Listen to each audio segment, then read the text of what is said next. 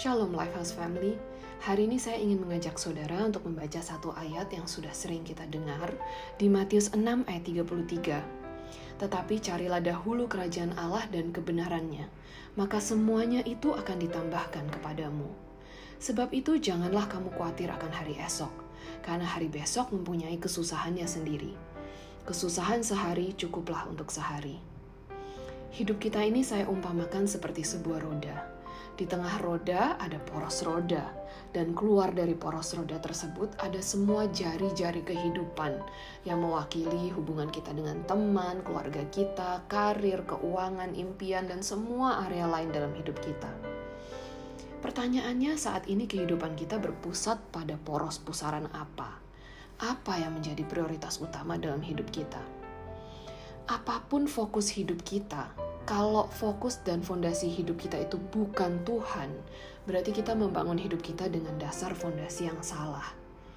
Mari kita sama-sama renungkan hari ini. Apa kita membangun hidup kita berpusat pada hal lain yang bukan Tuhan? Apakah karir dan uang telah mengambil tempat pertama dalam hidup kita? Atau mungkin kesuksesan dunia atau popularitas yang kita kejar dan menjadi poros hidup kita? Kita perlu menguji diri kita dengan bertanya pada diri sendiri. Apa sih yang paling kita pikirkan setiap hari? Dari kita buka mata di pagi hari sampai malam hari, apa yang memenuhi pikiran dan hati kita? Hal itulah yang menjadi pusat hidup kita. Apa pun pusat fondasi hidup kita, jika itu bukan Tuhan, kita tidak akan punya jangkar atau fondasi yang kuat untuk menghadapi segala tantangan hidup seberapa bagusnya atau kuatnya kita bangun karir kita, keluarga, relationship. Kalau poros roda kehidupan kita bukan Tuhan, hidup kita tidak akan maksimal dan tidak bisa bertahan kuat. Seperti bangunan dengan fondasi yang rapuh, jika suatu hari diterpai badai, maka bangunan tersebut akan goyah dan runtuh. Nah, sekarang mari kita bahas. Apa sih yang dimaksud mencari dahulu kerajaan Allah dan kebenarannya? Dalam Matius 22 ayat 37 sampai 40, Tuhan memberi kita dua perintah yang terutama, yaitu untuk mengasihi Tuhan Allahmu dengan segenap hatimu, dengan segenap jiwamu, dan dengan segenap akal budimu. Dan hukum yang kedua yang sama adalah untuk mengasihi sesamamu manusia seperti dirimu sendiri.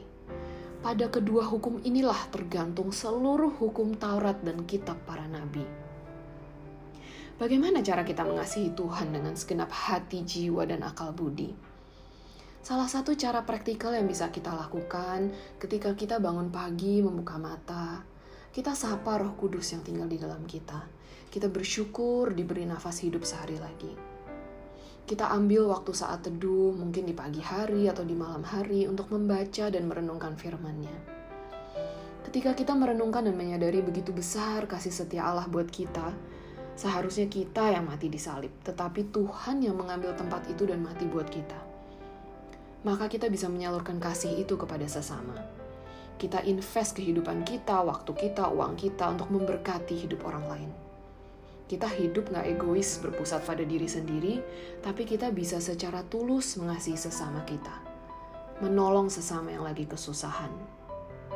Maka Tuhan berjanji akan mencukupi segala kebutuhan kita jika burung pipit di udara saja Tuhan pelihara, dan jika bunga bakung di ladang didandani Tuhan dengan sedemikian indahnya, kita tidak perlu khawatir akan apa yang hendak kita makan dan pakai. Karena Tuhan Allahmu adalah Jehovah Jireh, Allah yang menyediakan. Mari saya mengajak saudara untuk setiap hari mengambil keputusan untuk menempatkan Kristus sebagai pusat kehidupan kita. Mencari Tuhan setiap hari hidup dalam kebenaran firman-Nya. Kita kasihi sesama teman kita, keluarga kita, maka semuanya itu akan ditambahkan kepada kita. Amin.